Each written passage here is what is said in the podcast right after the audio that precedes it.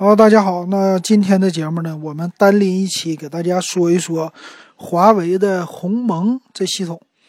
哎呀，华为的鸿蒙 OS 这系统啊，可以说这半年都是一些关键词。主要呢，就从反制开始啊，这是当年的，嗯，这个不算是当年啊，今年的事儿。今年这个美国开始把华为列为一个实体清单之后，哈。然后产生的一个问题，这就是，呃，安卓的系统不支持了，所以呢，这个备胎上线，也就是鸿蒙系统，从这个时候开始可以说是万众期待啊，大家都非常期待这个鸿蒙能够上上线，啊，然后看一看到底华为家的这鸿蒙啊这系统和安卓有什么不一样，可以说是千呼万唤，但是没想到的是呢，这鸿蒙。对第一个出来的方式哈，产品竟然是一个智慧屏，也就是咱们说的一个电视的系统。那个电视系统呢，一般来说都是安卓的啊系统作为一个底层的，然后呢，在这个基础之上作为一个开发，可以说呢，它的整个的一个负载呀啊，就是呃应用啊这些东西要求都不是特别的高。你可以把它看成一种叫呃单独的单一的一个系统啊，里边可以装一些 A P P，但是呢，它的性能并不是特别的强啊，这是这种电视类的系统的一个特点。所以这次很有意思的是呢，鸿蒙的概念好像是就是避着这个风头啊，我不是推出一个手机系统的啊，我的这个目的呢是做一个 T V 的系统啊，不要。大家不要误会啊，我不是要跟安卓对壳啊，我继续用安卓，好像是一个大家感觉是一个安抚的作用，那其实可能不是这样的啊。这个呢，我们今天就想跟大家唠一唠。那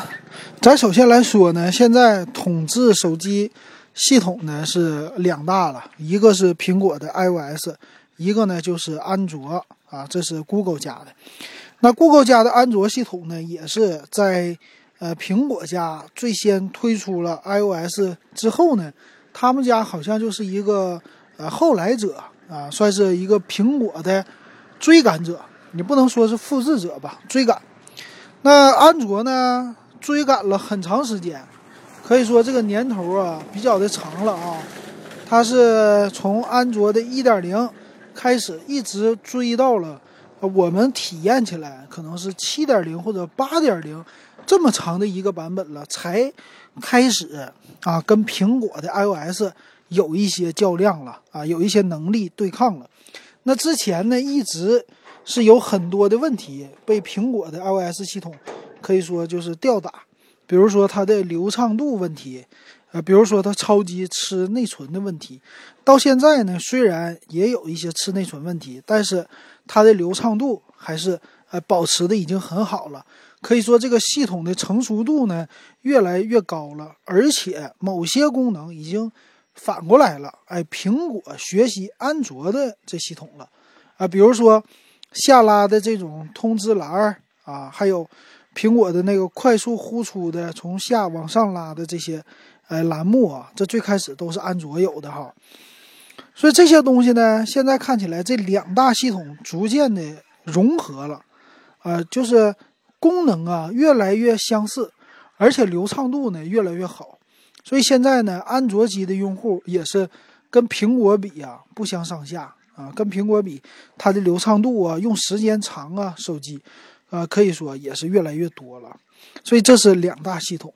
那作为很多厂商，他们。都自认为自己非常的有实力，我可以推出一个对标安卓、对标苹果的一个第三个系统、第三套。那其实呢，之前呢有很多的公司推出了各种各样的系统。那这现在呢又开始华为公司提出来了这个鸿蒙。那我们先说一下之前有哪些公司啊？咱们一个一个的，呃，给大家梳理一下哈，简单的。因为我也没有手头的一些资料，凭记忆简单咱们说一说，就唠唠嗑啊这种的。如果你喜欢我的节目这种形式呢，欢迎加我的微信，w e b 幺五三啊，也可以呢花三块钱入我们的电子数码点评的微信群。那这个群里呢，小伙伴们啊，你可以发一些啊问题啊，或者你对一些观点的看法啊，有的时候呢比较激烈，都杠上啊。但是我们不骂人，这个是最好的，就怕太杠。所以我们的群的活跃度呢还是挺高的，像这样的问题很适合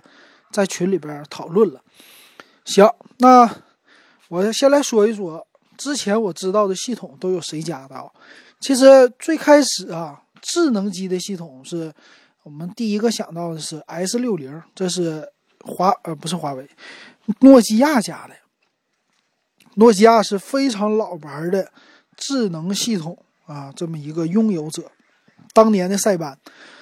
塞班呢，S 六零系列、S 四零系列、S 二零系列啊，它对比对对应的就是属于叫高端机、中端机、低端机这么来分类的啊。当然那个时候呢，它的系统呃比较的属于省流量啊，整体的性能都不是特别的强悍。那到后来呢，诺基亚家因为被这个。苹果给搞的快要死了，和安卓，所以他们家也推出了后来一个这种的新一点的系统啊，在当年的诺基亚的 N 九，具体那个名我就不说了，我有一点突然想不起来了啊，好像是一个呃一个女孩的名吧啊这种的。那当时呢，那个也是想和呃这个苹果或者说安卓一样的，属于智能手机更好的一些。啊，操作，但是呢，后来发现这个系统已经渐渐的没人用了啊，就是走下一个下坡路了，颓势了。那再后来，一个强大的竞争对手呢是 Windows，Windows 呢也是当年和诺基亚竞争的时候就有 Windows Mobile 的系统啊，基于什么 Windows CE 的底层。那最早呢，它呀在诺基亚的手机上也有采用过哈，后来呢也推出了很多在。专门的这种智能机领域，尤其是商务机领域啊，这个系统其实火了很长一段时间。当年我们清楚的多普达啊，就是用 Windows Mobile 起家的，还有一些呢，就是呃国产的这些。那后来呢，它也升级了啊，升级到 Windows Phone 了。所以 Windows Mobile 呢，它也是有比较有年头，也比较有年代的这么一逐步的升级的一款系统。但是呢，我们也知道，哎，不行了，微软最后也放弃了，还是对打不过他们啊。其实呢，它也有很多的概念也被现在的手机所采用了，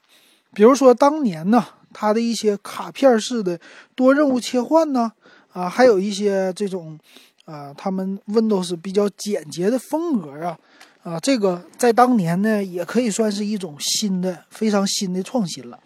比如说那种磁贴的结构哈，那后来呢被 Windows 系统所采用了，也算是它的生命力吧，得到了一些延续啊，延续了一些，还活下去了。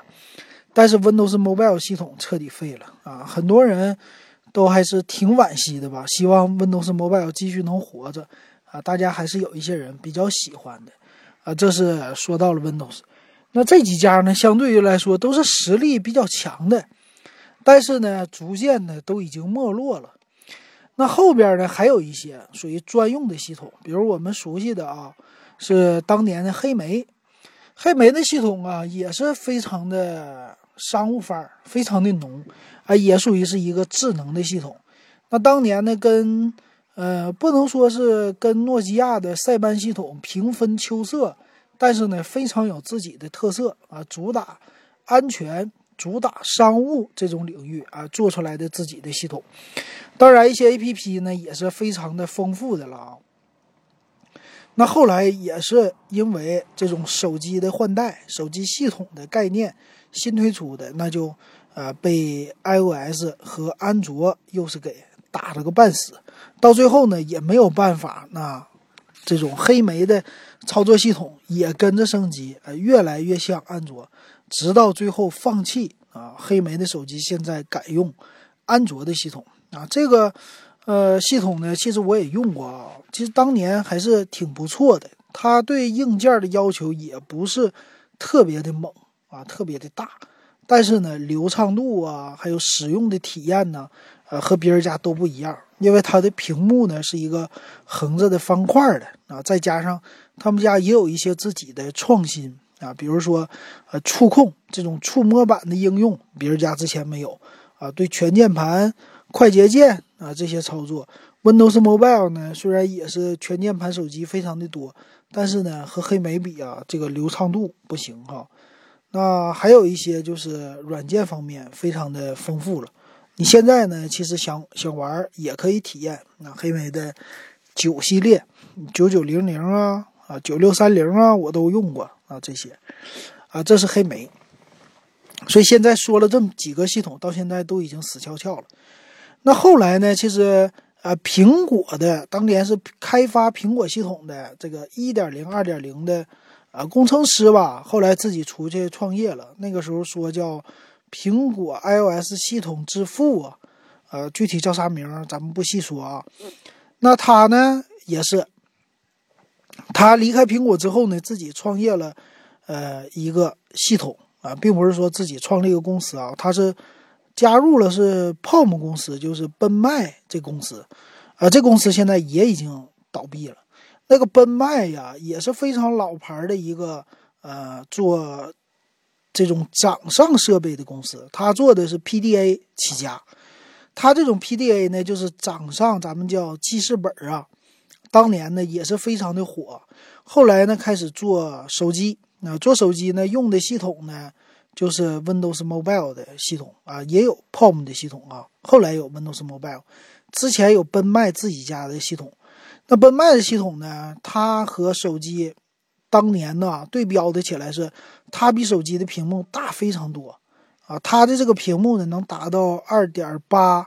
或者三英寸啊之多了，而且呢从的是黑白屏开始的，后来到彩屏，它的应用呢也是很有自己的特色。它主打的呢是全键盘加上一个方块的屏幕。啊，就是和正方形相比稍微长那么一点点啊，但是比较方方正正的一个屏。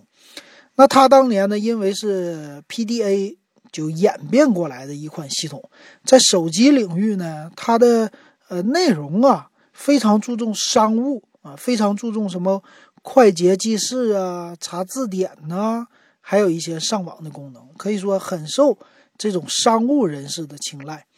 因为之前呢，Windows Mobile 的系统啊，Windows CE 的系统，这个 Windows 呢和奔迈这两个公司，他们是竞争在 PDA 领域的。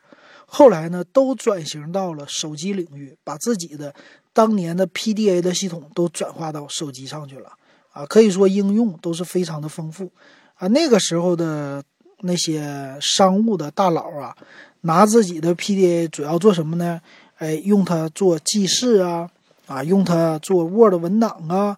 啊，处理表格啊这些的，甚至看一些视频啊。因为当年大屏设备并不是特别的多啊，他们就做这个，可以说啊，当年非常的受欢迎啊。还有呢，呃，到了彩屏的阶段以后，有一些人呢，其实买它也是看电子书，因为它屏幕够大。那个年代能拿到大屏真的很不容易。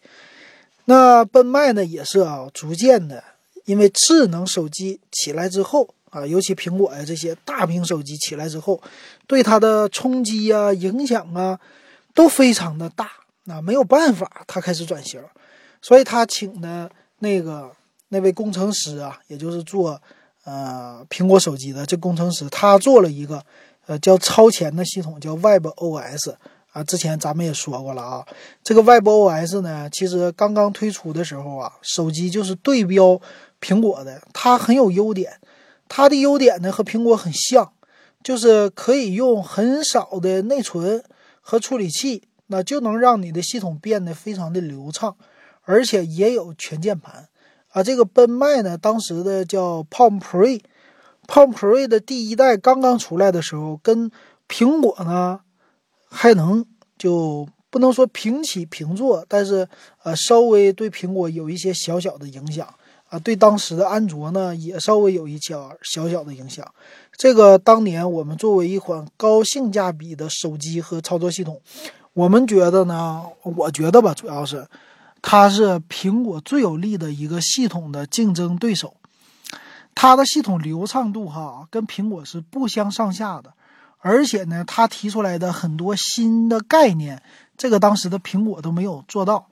比如后来苹果现在已经用的最多的卡片式的多任务切换，这种呢就是由呃 WebOS 先提出来的，它先做出来的卡片式切换啊。当年是 iOS 七啊应用的这种模式。然后还有呢，它是非常强调要在线，很多 APP 呢都要在线联网。当时为什么叫 WebOS 呢？这个 Web 呢就是。呃，属于网络，那并不是 Internet 啊。Web 的话，主要来说，就像咱们现在看到的一些民用的这些网站啊，这么叫一个 Web。简单来说，就是呃网页操作系统这样的，基于好像是基于 Java 来开发的这系统，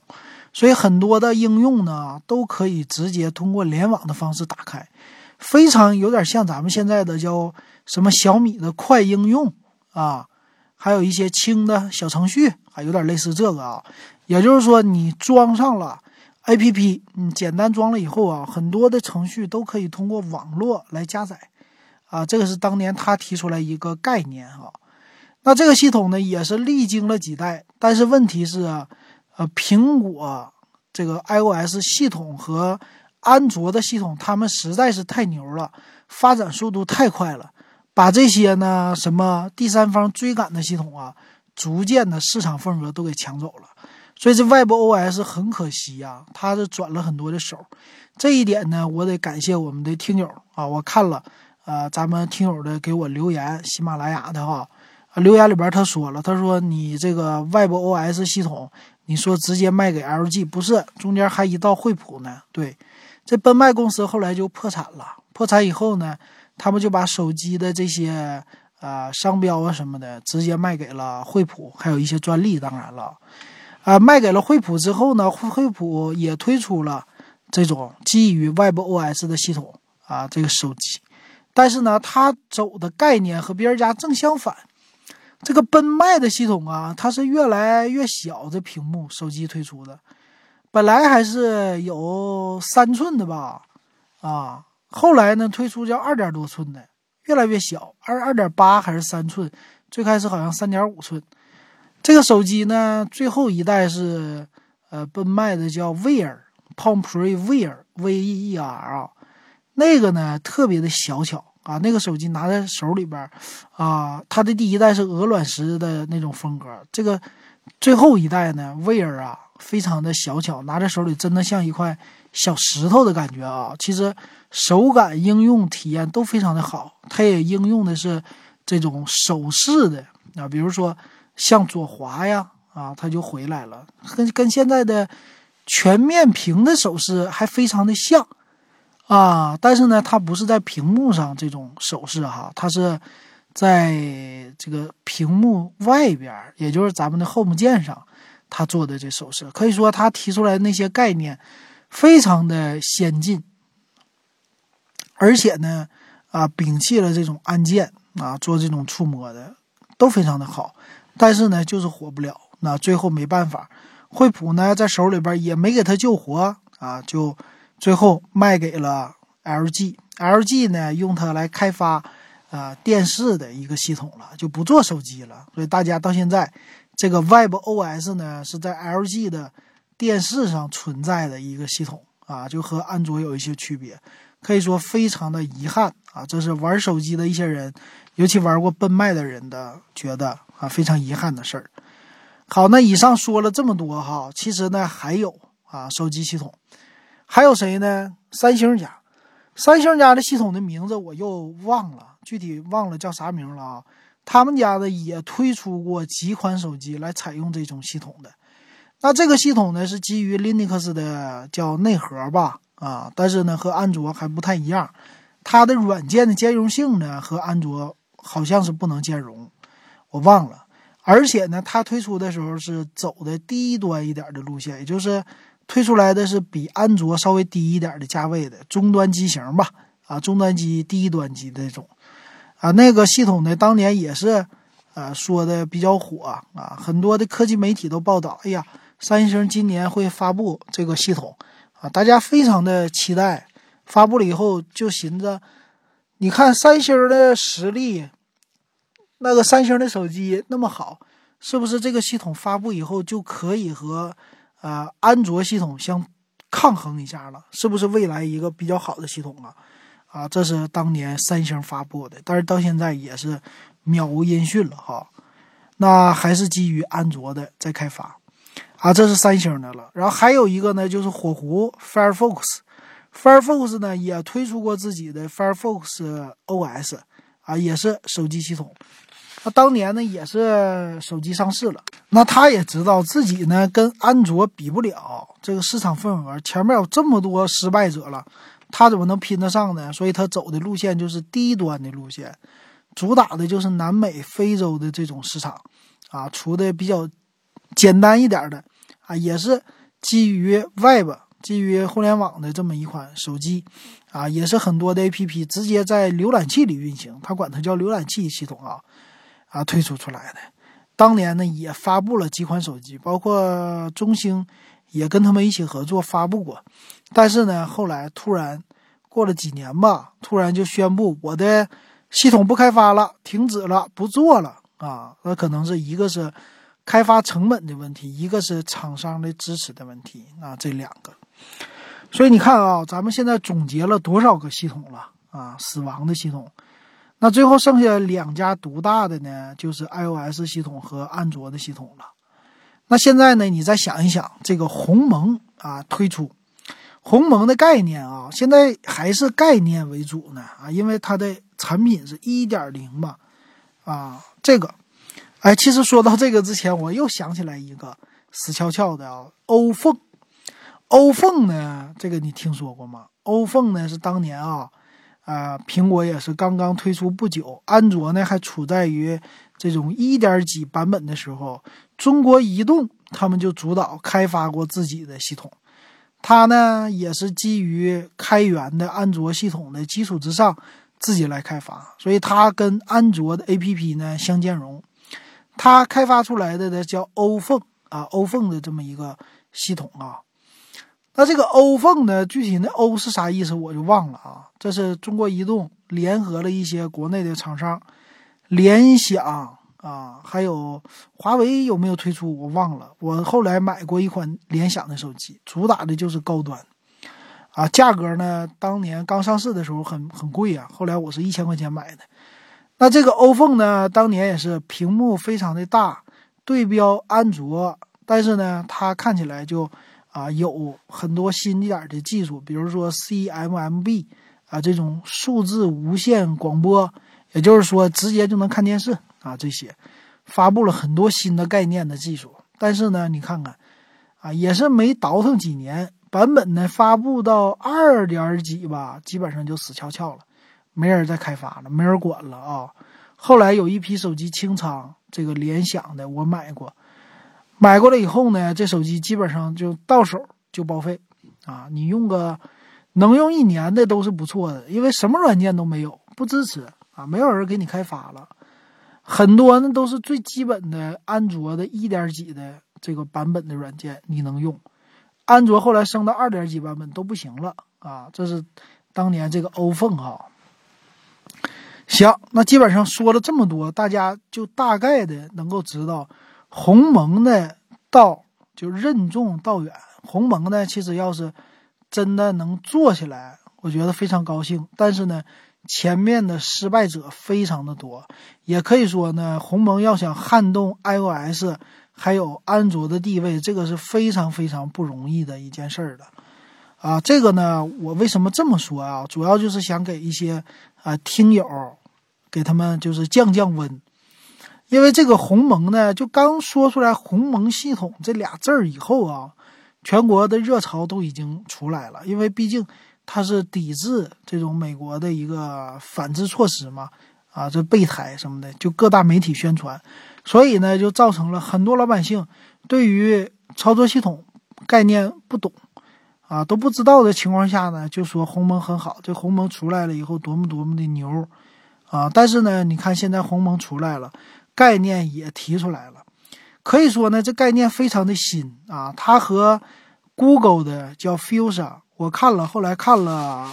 图片哈，我特意在网上搜的鸿蒙发布会的那图片啊，确实它也对比了一下 Fusion 的系统啊，就是简单的这个参数列了一下啊。所以它呢，就是对标的未来的一款系统的 Fusa，也可以说呢，它想弯道超车，或者说就借着这个新的新的这种。啊，概念推出的情况之下，他们家也推一下自己的系统。所以呢，你看啊，现在他从电视这方面先入手啊。现在也有媒体爆出来，现在是一点零嘛，二点零也就明年的时候呢，鸿蒙会用在什么 PC 呀、手表啊、手环啊这些的这种的应用上。最后冲击的是手机的啊这种的应用了哈。所以这就提出来很大的一个概念。那我也看了一些文章，文章里边说说这个鸿蒙现在的热度真多呀，啊，鸿蒙现在已经被吹上天了。但是呢，SDK 在哪儿？也就是说，开发包在哪儿？这些协议在哪儿？因为你想让别人来支持你，你必须给别人做充足的准备啊。这个 SDK，SDK 就是一些开发包、开发的软件啊，比如说呃，Google。iOS 啊，安卓，他们都有自己专门的一个开发的 APP，开发的应用软件。比如说苹果叫 Xcode、Xcode，那呃，安卓呢好像是叫 Eclipse 什么玩意儿的啊？这个主要是做 Java 的。他们呢都是有自己的专门的一个开发的软件的，然后封装的每一个新版本叫一个 SDK 包啊，这里边有它一些工具。啊，具体这 SDK 的简写，它到底啥意思，我也不给大家说了。简单来说呢，就是每一代的版本都要用到啊这个升级，这里边有你所需要的这一代，呃系统的更新的特性的这些功能。可以说，做一个操作系统是非常大的一个系统工程的，它要有很多的支持，很多的东西的相应的啊这个开发也非常的多。所以你要是。想支持第三方，你一定要把这些东西都做全。可是现在呢，鸿蒙 OS 系统啊，啊，并没有这些东西，好像还没有这些东西来提供。所以广大开发者呢，现在是不可能你上来就开发的，啊，这个呢是不太一样的。还有一点，鸿蒙作为一个1.0的系统，现在仅仅只有一个产品，这是不够的啊，这需要时间来发展。就像他们家说的，我的这个鸿蒙系统呢，我会用在各个领域。好，那你用在各个领域，虽然你的核心是一样的，但是你都要针对它来优化啊。比如说手表的系统啊，就拿 iOS 苹果的举例啊，手机现在有了，Pad 也独立了啊，手表也独立了，三个系统，可能这三个系统说，咱说用的这个内核可能是一样的。可是呢，每一个都有侧重点。你比如说，啊，手表的手表的一些应用啊，这肯定是和手机上的操作方法啊，这个底层优化呀，这些全部都不同的。包括 iPad 现在也马上要不同了啊。所以这个你能看出来啊，那个鸿蒙要是做呢，这个工程也不少。所以你能看出来，它是从简单到难啊，从简单的先开始。比如说电视这种单一的系统，手表啊、手环这种单一的系统来用，慢慢的呢给它发展成一个比较大的，但是这样的话路就很长了。其实啊，华为投入的费用应该也不低，要不然的话这系统做不起来。所以最快的话，我觉得今年估计是拿不到那些什么开发包，第三方开发了啊，你得估计得等到明年了。而且一个系统真正能成功，到底怎么样，还要看第三方应用开发的支持。如果没有第三方这些应用开发的啊开发者的话啊，一个系统根本就做不起来，它的生态搭建不起来。这个非常的重要。你要让别人赚钱，你要让别人用你这个系统，而且你这个系统还要好用才行。安卓已经发展多少代了？现在安卓九点零是吧？安卓十应该也快了啊，到年底。那安卓呢？其实真正开发的是四四点几的版本，咱们大家比较熟悉四点四开始，它才是真正的就是定型了的，稍微更好的一个版本。安卓五、安卓六、安卓七，这个当年呢都不是特别的流行啊。安卓六到六的时候呢，可以说整个的系统优化还算是不错了，啊，卡顿的现象之前呢稍微逐渐消失了。然后呢，我们现在用的那些手机的系统，基于安卓八点零啊，现在九点零这些，但实际呢，你已经有一点看不出来啊，这个它的内核到底换的怎么样了？因为很多都是第三方定制的了，啊，就这么的逐渐发展起来，它的 A P P 也是积累了啊几十万、上百万的 A P P 之后，它才在全球发展起来的。那你反观，你要重新做一个。重新做一个啊，这个华为自己家的鸿蒙的系统啊，你刚开始有一万个应用，这是一个里程碑；有十万个应用是一个里程碑；达到一百万个应用是一个里程碑。啊，这个里程碑之间的时间呢，这个我们就不知道了哈。比如说达到一万个应用能用多久啊？用一年的时间还是半年时间？达到十万个应用的时候，这个可以说。哎，你的手机的啊应用起来啊就比较好了啊，基本的一些应用都能找到了。达到一百万个呢，你这个生态就建立起来了。这些当年在 iOS、在安卓都是有里程碑的啊，都是有宣传的，而且下载达到多少，这些都要呃对一个系统来说非常的重要的。所以说呢，我觉得鸿蒙呢，大家现在就可以冷静一下，就不用。听这些媒体的，听什么的报道说怎么的多么多么的牛，哎，我们在谈资的时候以前，啊，以后说的时候，这华为我就懂了，华为的鸿蒙啊，这个系统可牛了，能干很多的东西，将来什么地方都有，很快就推出，明年就推出，这么多设备全用，这是不可能的啊！真正我们谁都希望有一个新的竞争对手出来，因为这样的话呢，整个的科技界它就能被激活。你其实现在的问题啊，苹呃苹果呀、安卓呀这些的系统，呃有一点遇到一个瓶颈了。其实都是小版本啊，大版本已经非常非常的少了，急需一个就外来者的刺激。尤其是安卓，它提出来的确实挺好的啊，这个 Fusa、Fusa、Fusa 系统呢，它就什么地方都能用。将来你什么车载导航、汽车 AI 啊。手机那当然了，还有乱七八糟的，全都能用一套系统，啊，底层内核都是一样的，在这基础之上开发，所以你的应用呢，很容易就在别的地方就使用了，那这当然很好了，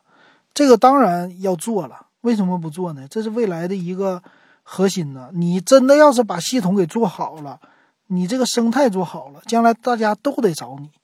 那我们当然希望一个中国的企业能做出来了啊，我也是希望的。但是呢，我们要认识到这个东西真的非常非常的难，啊，这个呢真的需要大量的投入金钱，啊，有的时候讲天时地利人和，你具备了这些条件，你就才可以成功啊，你才可以成为一个真正的系统。所以说呢，这就是好像我给大家泼冷水啊，或者说大家可以。理智的看待鸿蒙的这个系统这件事儿啊，遇到这样的新闻，我们不用特别的留意了啊，大概你就知道背景是怎么回事儿了啊。简单给大家就说到这儿，行啊，以后遇到这样的，我深入的想一想，以后再给大家再仔细的说一说相关的这种的啊技术方面的啊啊，这也都是我基于我个人的一个感受和体验吧啊。行，那今天呢，关于鸿蒙的。这个事儿就给大家说到这儿，感谢大家的支持和收听。